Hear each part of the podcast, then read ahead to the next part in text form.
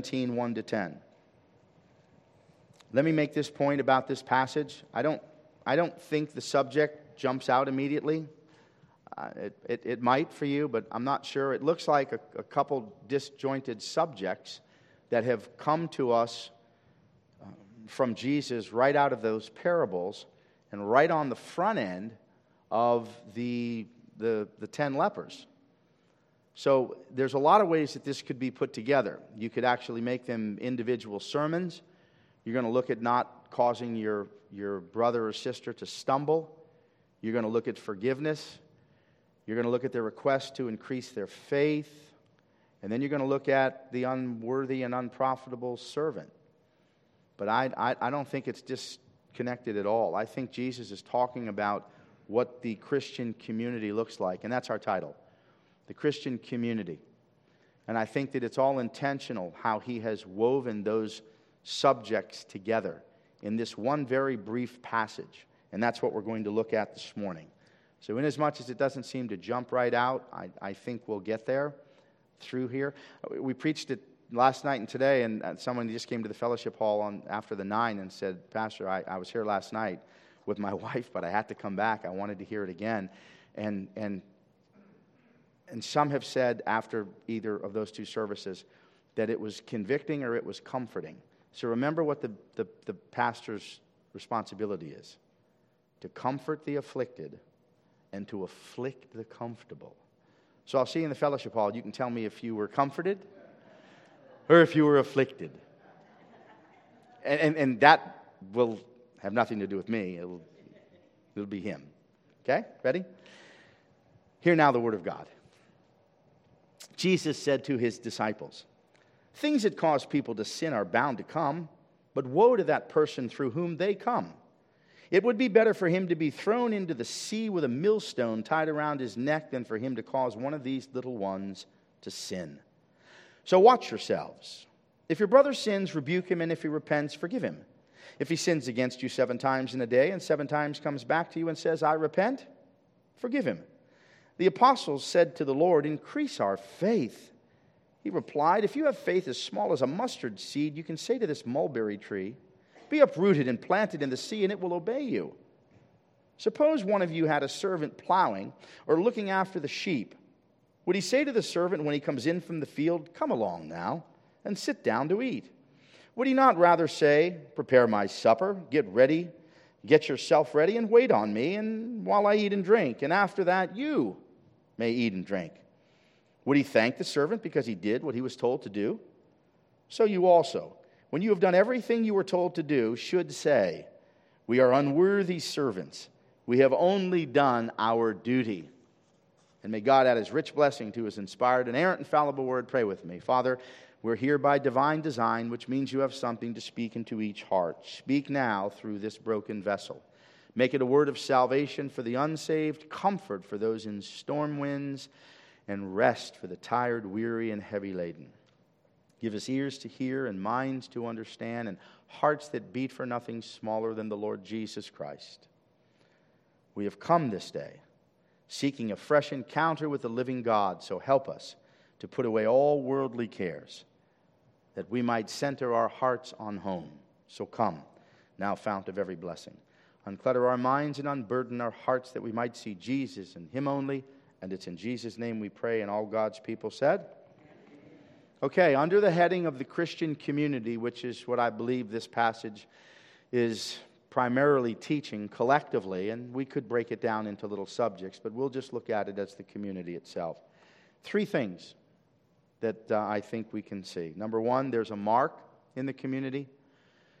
And again, there's lots of marks for the Christian community, but in this passage, we'll find a mark. And then after the mark, we'll, we'll find a mandate there's a clear mandate that we're given by Jesus. And then finally, the, what holds it all together how, how can you produce the mark and accomplish the mandate? Certainly, there's only one way through the master. So, the master of the community. Oh, so, you ready? We're going to head out into some deep water. Let our nets down for a catch. Number one, the mark of community. Luke 17, 1 to 3. Things that cause people to sin are bound to come. So let's just break it down as we go. What does that mean? Uh, well, we, we can be the cause of brothers and sisters sinning. They're bound to come. So he says that. But then he goes on. But woe to the person through whom they come. So now he says, you, you need to pay attention to your life, to your witness, to your testimony, to your language, to your actions. People are watching, people are looking to you. So he says, Yes, things, things are bound to come, but woe to you. Then he goes deep. Watch what happens. And, and again, to fully grasp the, con, the, the depth of the meaning of this next passage here, you need the context of that culture. In the ancient world, to, to die by drowning was, was probably one of the, the greatest fears that they had. They were very fearful and had a great dread of the sea. I remember back in, in my early years, I thought that, that drowning would perhaps be the worst way to perish when I was an ocean rescue lifeguard. And I believed that. And there were some rescues that we made, and there were times we spent some time underwater. And I believed that to be true until I was then elevated beyond that and went into the fire service. And then I was convinced that dying with flames would have been worse than being drowned in the sea. So this was a picture for them of the sea, and Jesus now says something very remarkable. Listen to these words. It would be better for him to be thrown into the sea, which they dreaded, with a millstone. What's a millstone? It's this large, enormous stone placed on top of another stone that would be turned and rotated by a handful of beasts of burden. It was that big to crush grain into flour. So he's giving them this awful picture, this massive millstone tied around your neck and you thrown into the sea, which meant there would be no hope for you. You would plummet to the bottom. So this is what he's saying. It would be better to be thrown into the sea with a millstone around your neck than for him to cause one of these little ones to sin. Now, what he's not saying about little ones is your children. Bless you. He's not talking about your little children. He's talking about children of the faith, meaning those who would be more spiritually immature. So there are some that you are more mature in the faith, and there are some that you would say you're less mature, right? So he's saying that those who are more spiritually immature, you have a duty and a responsibility to them. And yet the gospel gives us great freedom, yes? There's lots of freedoms in the gospel. There's lots of things that you can do. But if you had somebody that, that you knew, that you were spending time with, who struggled with alcohol, and you knew that person did that. Are you free to drink alcohol? Sure. There's no sin against the consumption of alcohol. What would Jesus say? It would be better for you to abstain from that. Why? Because of the weaker brother, the one who's struggling. So, yes, you're free. We have lots of freedoms. But just because we're free to do it doesn't mean we should do it. And what he's saying is that your, your salvation should bend outward toward other people, that your salvation is not primarily about you. Your salvation encompasses far more than you, and we'll look at that more deeply in a moment. Let's go to Romans 14 13, which really puts it together. He finishes, so watch yourself. So pay attention to the impact that you're having in the lives of others. I'll never forget in, in, in kindergarten, all four of my children, and I still have them, not my children, I have my children, but I have this thing that they made in kindergarten. You know what they made? They made their footprints. I'll never forget the first one I got from Brock. So he got his little feet on this, this laminated placard. And you know what it says underneath? Be careful where you go. I'm walking in your footsteps. I have all four of those. And I think about that often. Now, I try to tell them listen, it would be better for you to pay more attention to Jesus than to me because I don't walk worthy of the Lord all the time. But I got the point. What was the point? What you do impacts the people that you're around. The well that you drink from affects all those you drink with. You understand? And Jesus is saying, you have an obligation that transcends yourself. So now in Romans, watch how this all ties together. Make up your mind not to put a stumbling block or obstacle in the way of a brother or sister. So you have a duty a duty, and we'll get to the duty at the end. You have a duty and a responsibility beyond yourself. You know how many people say, well, listen, it's my life, I'll do what I want with. No, it's not your life. And no, you don't have the freedom to do what you want with it. It's not yours, it's His. Well, if I'm not hurting, if I'm not hurting anybody, what difference does it make? You are. You're hurting yourself. And make no mistake, you are hurting others, those who love you and care for you. You, you, you, you don't live in isolation, even if you choose to live intentionally isolated from people. You're not an isolation. You're connected. We're all interconnected to each other. So he says, don't cause anyone to stumble. Now, you ever wonder why in the New Testament there are so many one another's? You ever counted them up? Depends on how you count them. You can come up with, I've come up with 59 one another's. What is that? Right? Right? Bear one another's burdens, forgive one another, do not slander one another, love one another. All of these one another's. You ever wonder why? Because your salvation is more about the other person than it is about you. That's what Jesus is trying to get us to understand. We're in this community. Yes, God inhabits you individually. Yes? When you were saved, you were given the promise of the Holy Spirit.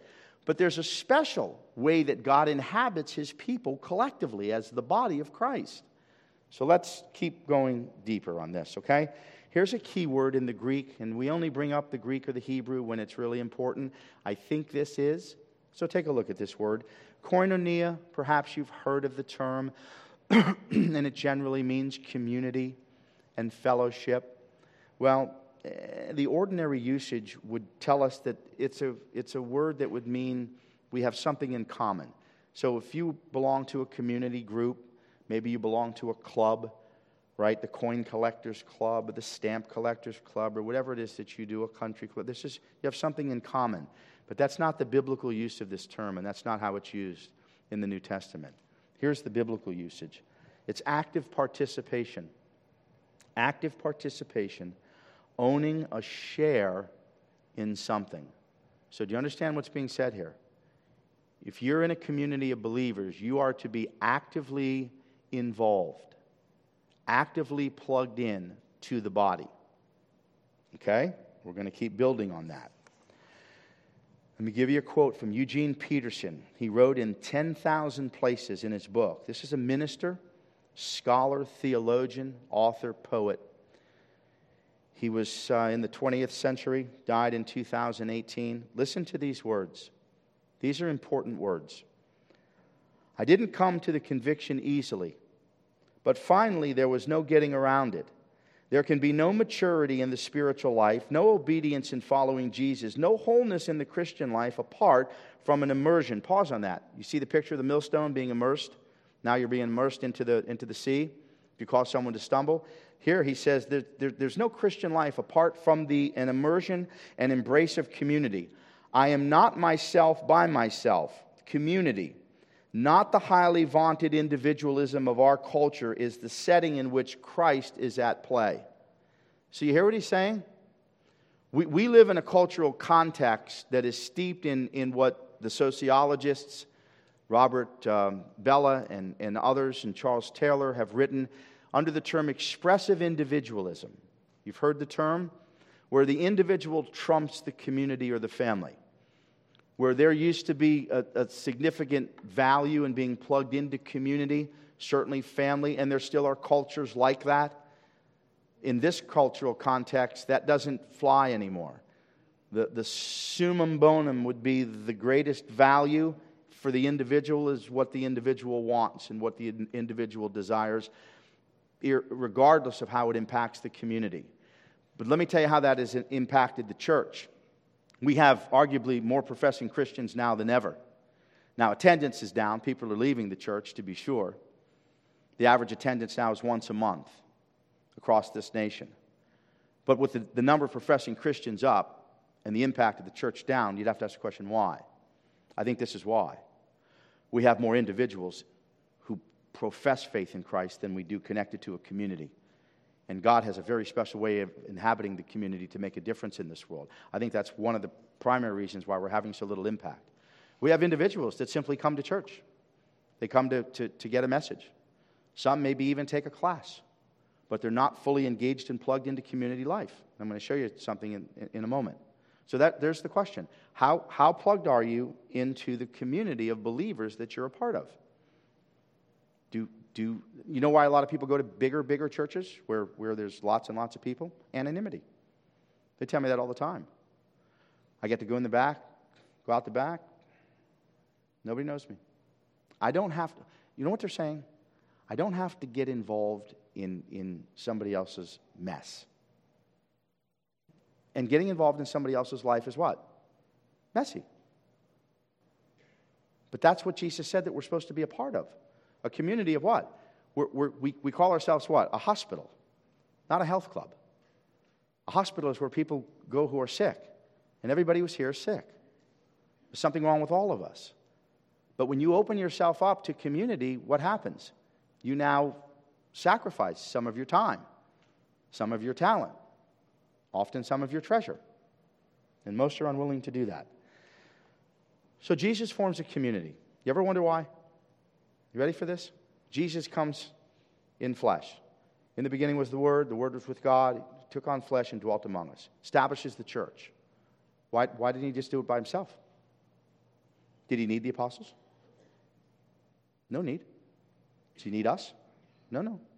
So why does he do it? He gave us a demonstration of what community was to look like. So he invests three years into the lives of these 12 men to give us a picture of what the church is to look like. You're to be eating together, spending time together, communing together, serving together, giving together, bearing one another's burdens. So he didn't have to do it that way, but he did. But now let me show you two points so that we can be clear. God is not going to save you in community. So, you children, you kids who have grown up in, in a Christian home, just because you're in a Christian home doesn't mean you're saved. Now, God is pleased to save in the line of generations. He's made that clear from the Old Testament. Very pleased. Abraham, Isaac, and Jacob, yes? But you're saved not because you're in a Christian family. You're saved not because you're part of a community. You're saved because Jesus saves you, and He saves you individually. So I want to give you a couple pictures of what this looks like, and it'll resonate with you. So the very first thing is you're, you're saved individually.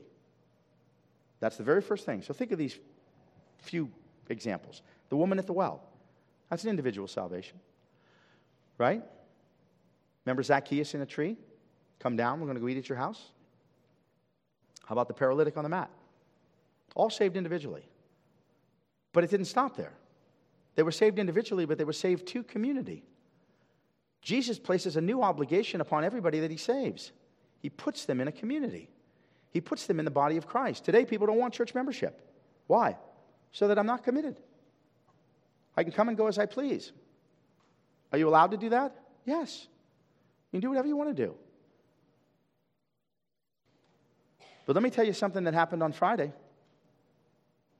When I really thought Katie, we weren't sure what was happening with her. She couldn't stop vomiting. She had this massive headache. On a scale of 1 to 10, she said it was an 8. It was pounding. I'm thinking she's got to be bleeding in her brain. We're taking her to the hospital. She has this numbness on the right side. And when we talked to the doc, we called Dr. Meggs and Dr. Babayan, and said that the, the, the, numbness is, is that's not good. I, we don't understand the numbness. Numbness in her face, on her tongue, and I'm thinking, oh my gosh, she's going to die. We get her to the hospital. She still can't stop throwing up. And who walks into the, into the room? Dr. Babayan. He had his own procedures that day. But he walks into the room to bring comfort to Kim and I. Now, Katie's fine. She's actually here today. Thank you for your prayers. They don't know what it was. Two years ago, she had meningitis. They don't know what attacked her. But she looked like she was going to die. And of course, as a parent, your pictures are, I'm picturing her in a coffin. And I'm out of my mind. But with every passing moment, there's another vibration on the phone another, we're praying for you. We're with you. We love Katie. That was community. That's what got us through Friday. It's community. You don't know how badly you need community until you need it badly. You can't do this by yourself. In those early years of having the tank and all of the issues that he had medically without a community, So here's some of the pictures of what Jesus says we are we're a body. Look at your body before you leave. It's a unit, it's all together. We're a family of faith. And we're a temple of the Holy Spirit built with living stones. We'll come back to that in a moment. So you really have two options. You're saved individually, and you can say it's Jesus and me. And that's true, it's Jesus and me. But if you leave it there, then you've missed the deepest aspect of your entire salvation. You have to go from Jesus and me to Jesus and we. Because your salvation is not about you, it's about Him. And He brings you into community so that you can be a part of something bigger than yourself. You ever wonder why cults have been so successful? Why? In drawing kids out of their homes and their families. Why? Because they give them some kind of meaning and purpose that they were unable, for whatever reason, to find back at home or on the college campus. They understand that we're wired for what? Something bigger than the self. You're not made to live in intentional isolation, no matter how desperately you seek it. That, that was the way I operated. I, I wanted to be isolated. I remember, oh, I will never forget this, and it was Katie. I think it was Katie who said this. I, this was one of my things I would do when the phone would ring, right back before the, the cell phones, and, and you'd have to answer the phone. And I'd say, if they ask for me, tell them I'm not here. Or if the, the knock on the door, tell them I'm not home. And Katie said to me, Daddy, how come you have us tell them you're not home when you're home? Why don't you go to your room now, little one, and, and read a book? read a book.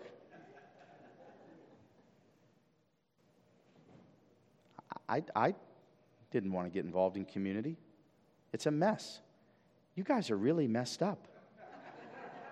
No, you are. And some of you are so much more messed up than others, and I know who you are personally. And it's a constant drain. It is.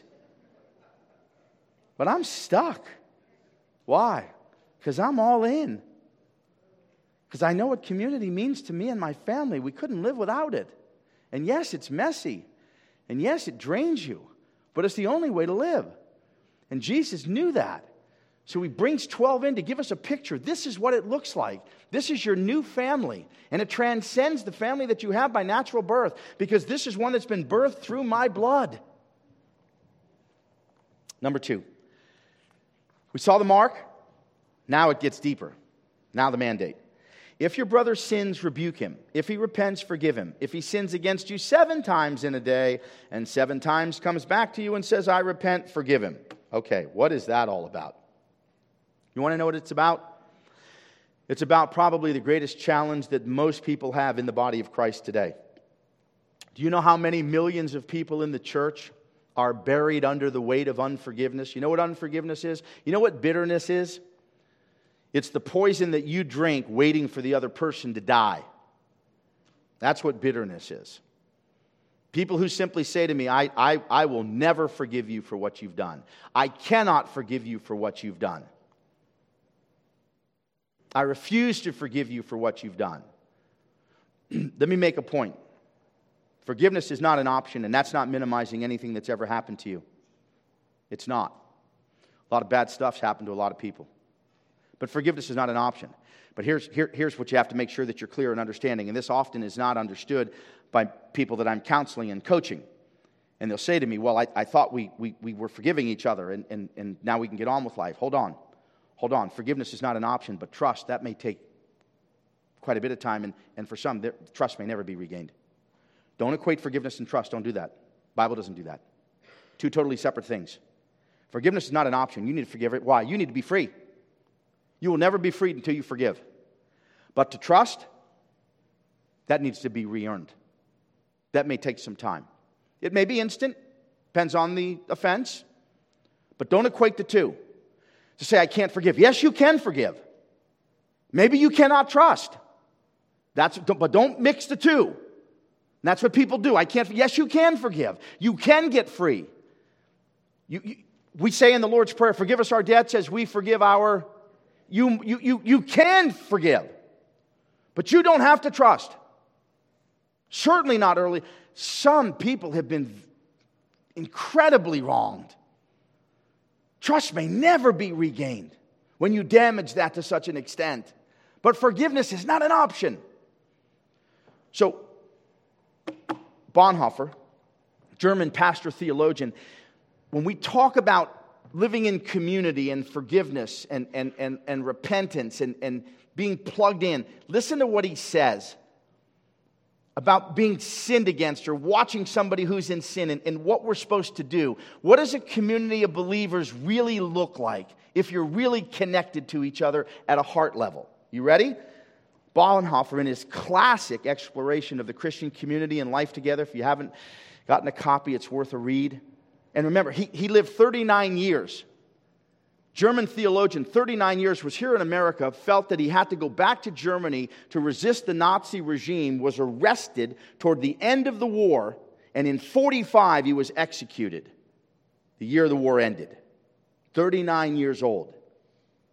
But understood community at such a deep level, he writes these words. Ready? Nothing can be crueler than the leniency which abandons others to their sin. Do you understand what he just said? If you see somebody going over the cliff, go get them. Go get them. You got a little child at the house, and, she, and, and, your little daughter's going over, to this, going over to the stove, and you've just boiled some water. The stove is hot. You grab her and say, Stop. Don't go there. Don't do it. Nothing can be more compassionate than the severe reprimand which calls another Christian in one's community back from the path of sin. What is he saying? We're responsible for each other. We need each other. We matter to each other. If you're living in an isolation, if you're living a life where you just simply show up, get fed, and leave, you're not the community that Christ has called you to be. He wants us involved in each other's lives, and that's why He gave us a demonstration community with the apostles. He didn't need their help. He certainly didn't need the aggravation for three years. And think of the aggravation just Peter brought him. One time he had to say, Get behind me, Satan. And wouldn't it have been easier for him to say, Man, I, who, who, who needs you guys? James and John asking for chief seats. These are messed up people. But Jesus said, That's all I have is messed up people. So I got no choice. I got to use messed up people. And that's what we are. Stay with me. Let's, let's get back to. Oh, Peter's the classic foot and mouth disease guy. Watch, watch. Peter asked in Matthew 18, Lord, how often?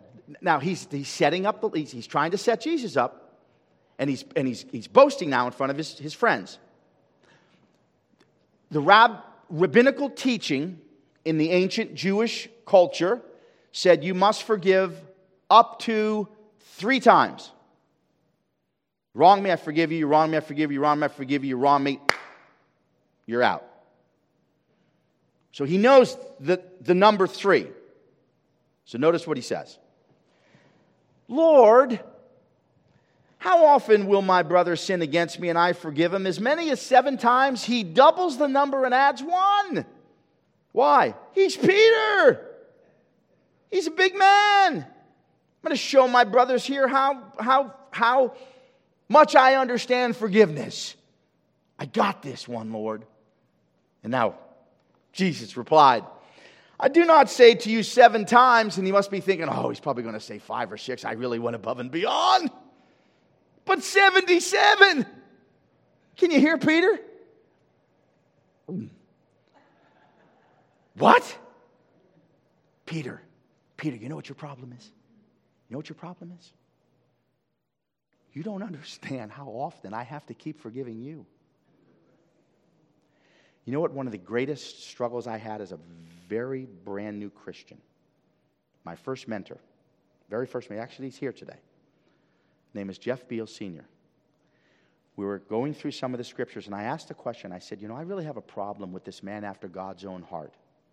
How can you possibly tell me David is a man after God's own heart after all that David did? He sleeps, first of all, he doesn't go off to war, so he, so he denies his calling as a, as a, as a king.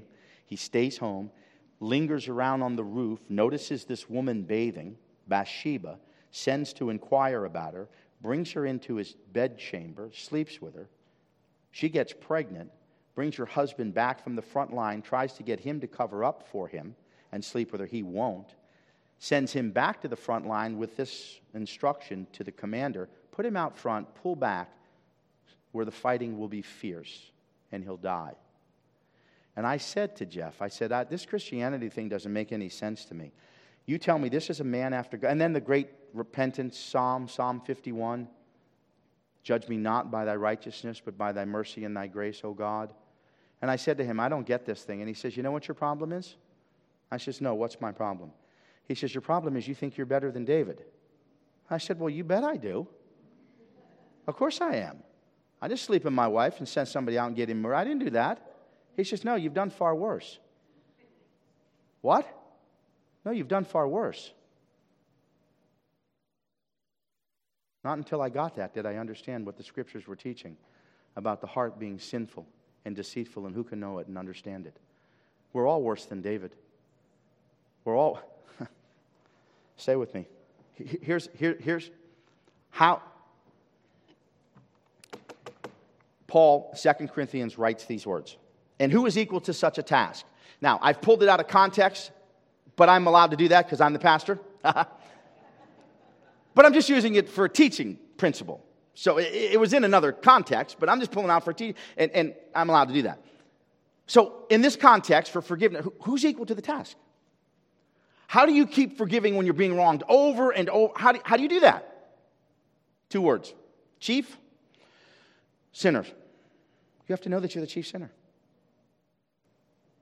If you don't, if you don't, you will always see yourself as superior to the person that you're, who is seeking your forgiveness that you can't forgive. Why? You'll think to yourself, I could never. You ever thought this way? Somebody's wronged you and you say to yourself, I would never, ever do that to you. Perhaps you've said that. I could never. Why? You're better. You're superior. So you could never forgive him. You're not on an equal playing field. So what does Paul do? Paul sees himself as worse than anyone. And he knew that he was. He knew who he was. He knew who he was on the road to Damascus. He knew that he was persecuting the church and killing Christians and putting them in prison. And he realized what Christ had done for him. But not just on that day. Every moment after that day, he knew he needed the mercy and grace of God. Who's equal to the task? Only those who understand how sinful they really are. You will never be able to understand the doctrine of the forgiveness of sins until you understand how desperately you need it moment by moment by moment. Finally, the master. Here's the key that holds it all together. We have to look at the master of the community. We see, we see the mark, we see the mandate, now the master. The apostle said to the Lord, here's the key word Lord. Take a look in the Greek, kurios means master or owner. They knew who they were speaking to. They knew who Jesus was. They knew that he was their master and their owner. They knew he had absolute authority. And what do they ask for? More faith. Increase our faith. How does Jesus reply? It's a very famous passage. We've seen it before in Luke. Back in uh, an earlier chapter, we preached on it. But he says, if you have faith as small as a mustard seed, it's about the smallest seed you could possibly have. He says, You can say to this mulberry tree, so you can say something, you can be activating your faith. Watch this. You could say, Be uprooted and planted in the sea, and it will obey you. Now, what is he saying? Don't go outside and say to one of the trees on the way and, and say, I've, I've, got this kind of faith that the pastor's telling me about, and walk by the palm tree and say, Be uprooted and go to the parking lot, and land on that guy's car that parked too close to me this morning. No, he's not saying that. What is he saying? He's talking about your faith, but he's making a deep point. It's not the amount of faith. It has nothing to do with the amount of faith. Every, listen, everybody's given the same faith. One Lord, one faith, one baptism. Are we clear? Not some two tier system, some, some, some second entry of the Holy Spirit that, that exalts certain Christians above. No, no, no, no, no, no, no, no, no, no, no, no, no, no. Stop all that. One Lord, one faith, one, ba- not the amount of faith, but the activation. Listen, the activation of faith through obedience. You have all the faith you need. How much faith did the woman who was hemorrhaging for 12 years have? How much faith? Same faith that everyone else had. But she activated her faith by reaching for the garment of the Lord Jesus Christ.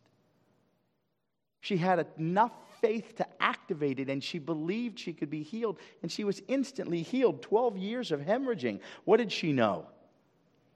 What did her faith know, and what should all of our faiths know? There's bread in his thread. She reached for the thread and she touched it and she was healed. She believed in Christ. It's not the amount of faith. Oh, I wish I had the faith of that person over there or the faith of that person. No, no, no. You have all the faith you will ever get. activated through obedience to the Lord Jesus Christ. Activate, act on your faith. People say, Well, I don't know what to do. Act as if you do. Just start moving. You know what God said to me? People say to me, I got to pray about. Do you know some things you don't need to pray about? Pastor, you say I don't need to. No, listen to me carefully. There is, and the Bible tells us there's some things you don't need to pray about.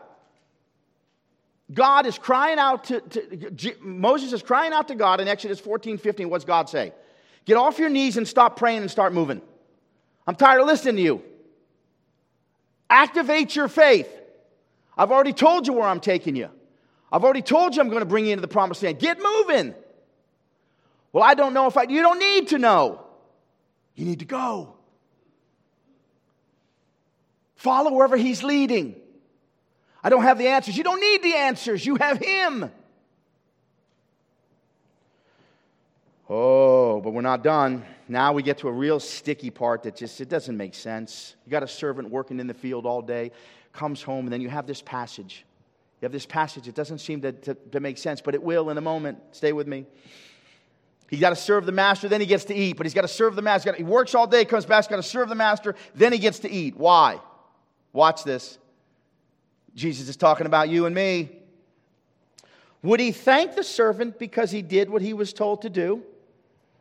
So you also, when you have done everything you were told to do, should say, We are unworthy servants, we have only done our duty. So you ask the question, why no thanks? Jesus isn't making the point, don't be thankful. That, that's not, you're missing the point. Why does the servant deserve no thanks? because the servant gave no grace. What is grace? Something that's um, unmerited, right? It, it, it, it, it's, it's a gift, it's unmerited. The servant just simply did his duty. That's all the servant did. So the servant doing his duty earned no thanks from the master. And what is Jesus really saying to us? If you were to live the rest of your life, every moment of every day, sold out in service to me, all you would have done is what was your duty to do to me. So now, here, here's the Pharisees. Ready? Here's the Pharisees. Paul addresses them. Who has ever given to God that God should repay them? The Pharisees believed they had God in their debt. We do all of these things all of the time for God, and God owes us. People in the church believe if I do all these things, God owes me a good life. I come to church, I pray, I'm in a Bible study, I give my time, talent, and treasure. God owes me. God owes you nothing. Would have been easy for us to be standing there on Friday with Katie looking like she's ready to die and saying, I can't believe this. People do that. How could you let this happen to us? We're serving you, all of us. This is the thanks we get?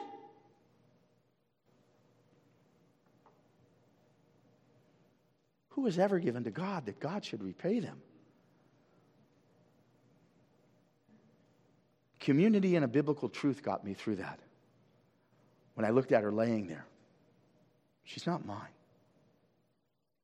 She's his. And he has the right to do whatever he wants with her. That's why it's so important for me to do what God's called me to do with the little bit of time that I have with her and my children and our church.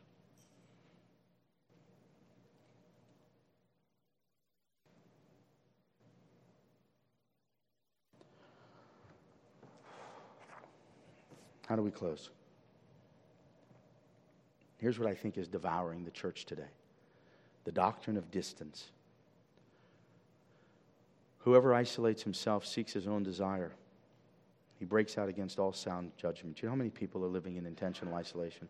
You know that you can be in a massive church, massive congregation, and be living in intentional isolation. You don't know anyone, and no one knows you. And you're happy with that. You're left alone. You just simply want to be left alone. Remember back in the scriptures in Genesis where Cain cries out to God, Am I my brother's keeper? What's the answer to that question? Yes. You're responsible for your brothers and sisters, you're responsible for your family of faith. 1 Peter 2 5, 9, and 10. You yourselves are like living stones. You're being built up. It's a, it's a present progressive, which means it's happening right now. So you're being built up in this very moment. You're a stone and you're being built up. Listen to this into a spiritual house. Let me make a comment on the, on the spiritual house. There's only one time in the New Testament, there's only one time when you are identified individually as the house of God. And we do it to the kids all the time, right? Your body is the temple of the, because we're telling them to be obedient, especially they head off to college. Don't be, don't be doing any crazy things when you go to college. Your body is a temple of the Holy Spirit. That's the only time it's speaking individually about you and you being the temple. Every other time it's a community. Every other time it's a group. Every other time it is the collective spiritual house of God. Every other time. And yet we have reduced it to the individual. It's about me. My salvation is about me. So I come and I get fed, and then I go back into my own life, and, and, and, and, and, and then I'll, I'll, if I have time, I'll come back next week and I'll do it again. But he says you're a chosen race. L- look at these categories a royal priesthood, a holy nation, a people for his own possession. Once, here it is, once you were not a people, but now you are God's people. You are God's people and you're responsible for each other. Now, take a look at the picture. Ready? Here's the key these are picture, these are living stones, and I want you to picture yourself somewhere in the middle. Okay? So just you pick anyone. That's you. Right? If you're bigger, you can take a little bigger stone. If you're little, take a littler stone. Whichever one you want. Whichever one. So take one in the middle, and notice that the stones above and to the side are dependent upon that stone. So imagine that stone being pulled out. Is the wall weakened? Sure, all the stones above that stone are, are weakened. They become a little less stable because the stone is out. But what happened to the stones below? They're weakened because they were dependent upon the one above. So here's the question Are you so connected to a community of believers that if you were to be pulled out, you just don't show up? It would matter. The wall would shake. The foundation would be unstable. Are you that connected to a community of believers? That's what Jesus says we're all supposed to be. We're supposed to matter to each other. We're supposed to miss each other when we're not here. We are interconnected to each other. And if you don't put in, listen to me, Every one of you has special gifts, talents, and abilities that God has given you. If you don't put them in, we're all diminished because of that. God doesn't need us, we need each other. And I'll tell you, when the storm winds blow, you'll know how valuable having a community is. C.S. Lewis you've never read The Four Loves, he has a chapter on friendship. He, he gets this better than anyone, anyone I've ever read. He had a group. C.S. Lewis had a group. They were called the Inklings. And this goes back to the 30s, the 30s to uh, just the end of uh, the 40s. And this was a group of um, literary um, geniuses, if you will. It was an informal discussion group. And they were associated with the University of Oxford in England. And two of the most famous names would be C.S. Lewis and then J.R.R. Tolkien. His name is Ronald. And he writes about what happens when Charles, who was the editor at the Oxford Press, Charles dies suddenly. So, so get the picture. They have this group where they meet together, and these three were really the closest, and it was Charles and, and Ronald and, and Clive, C.S. Lewis. And then Charles is a stone in the wall. He's pulled out. Charles dies, and he's gone. And Lewis discovered something profound. Listen to what he writes in the Four Loves in the chapter on friendship. And this is true of community today, right now, right in this church and every other church. In each of my friends, there is something that only some other friend can fully bring out. By myself, I am not large enough to call the whole man into activity. I want other lights than my own to show all his facets. Now that Charles is dead, I shall never again see Ronald's reaction to a specifically Charles joke. Far from having more of Ronald, having him to myself now that Charles is away, I have less of Ronald. In this, friendship exhibits a glorious nearness by resemblance to heaven itself, where the very multitude of the blessed, which no man can number, increases the fruition which each of us has of God. You deepen your experience of God through other people. Stay with this. For every soul seeing Him in her own way doubtless communicates that unique vision to all the rest. You experience God differently than I do. But we need each other's experience to fully understand who God is. He goes on, that says, an old author, is why the seraphim in Isaiah's vision are crying, Holy, holy, holy to one another. The more we thus share the heavenly bread between us, the more we shall have. What is Lewis saying? It takes a community to understand an individual. He thought now that he had Ronald by himself, he'd have more of Ronald, but he had less because Charles could no longer interact with Ronald. If that's true of finite beings, you and I, how much more true is that of our relationship with God? I saw more of God on Friday when I was in deep distress when Dr. Babayan walked in to the room. That was community. And every text that came after that, that was community. And I saw more of God through you. We need each other to understand who God is. Have a quiet time, do your devotions, but it's not enough. You need community. If you've never had that, if you've never surrendered your life to Christ, Jesus has come. With outstretched arms and nail scarred hands, Christ has come to me. This is a time of invitation. Put your doing down. You can't live apart from God and live any kind of meaningful life. God has ordained that you cannot.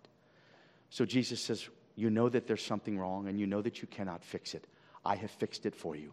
Come to Christ, all who are weary and heavy laden, and I will give you rest. We'll pray in just a moment. If you've never prayed, pray with me. For the rest of us, understand the value of community. We were never, ever designed to live apart from God, nor were we designed to live apart from each other. When people say, I don't need the church to be saved, I say, You're right, you don't. But you need the church to be sanctified. For God to grow you into the person He's calling you to be. You absolutely need the church. And I know the church is messed up because we're messed up. You know, it was Gandhi who said this I love your Christ. It's you Christians I can't stand much. That's the problem. Us. But that's all we have is us. Come to Christ. Father, if there's anyone who's never prayed to receive Jesus, now is a moment of salvation. Pray these words, very simple words. Oh God, I've heard the truth today. I heard the gospel. I know that I'm a sinner and I know I cannot fix myself. Give me the gift of repentance and faith. I cry out to you, be merciful to me, the sinner. I repent of my sin. I want Christ to be the Lord of my life and salvation is yours this day. If you have trusted in Christ by grace through faith, salvation is yours today. You are now, you were saved individually, but now you've been saved to a community. Come to the community of faith and pour your life out for your brothers and sisters. And Father, for the rest of us, help us to understand that it's Jesus and we, not Jesus and me. And we thank you for this truth in Christ's name. Amen. Would you all stand?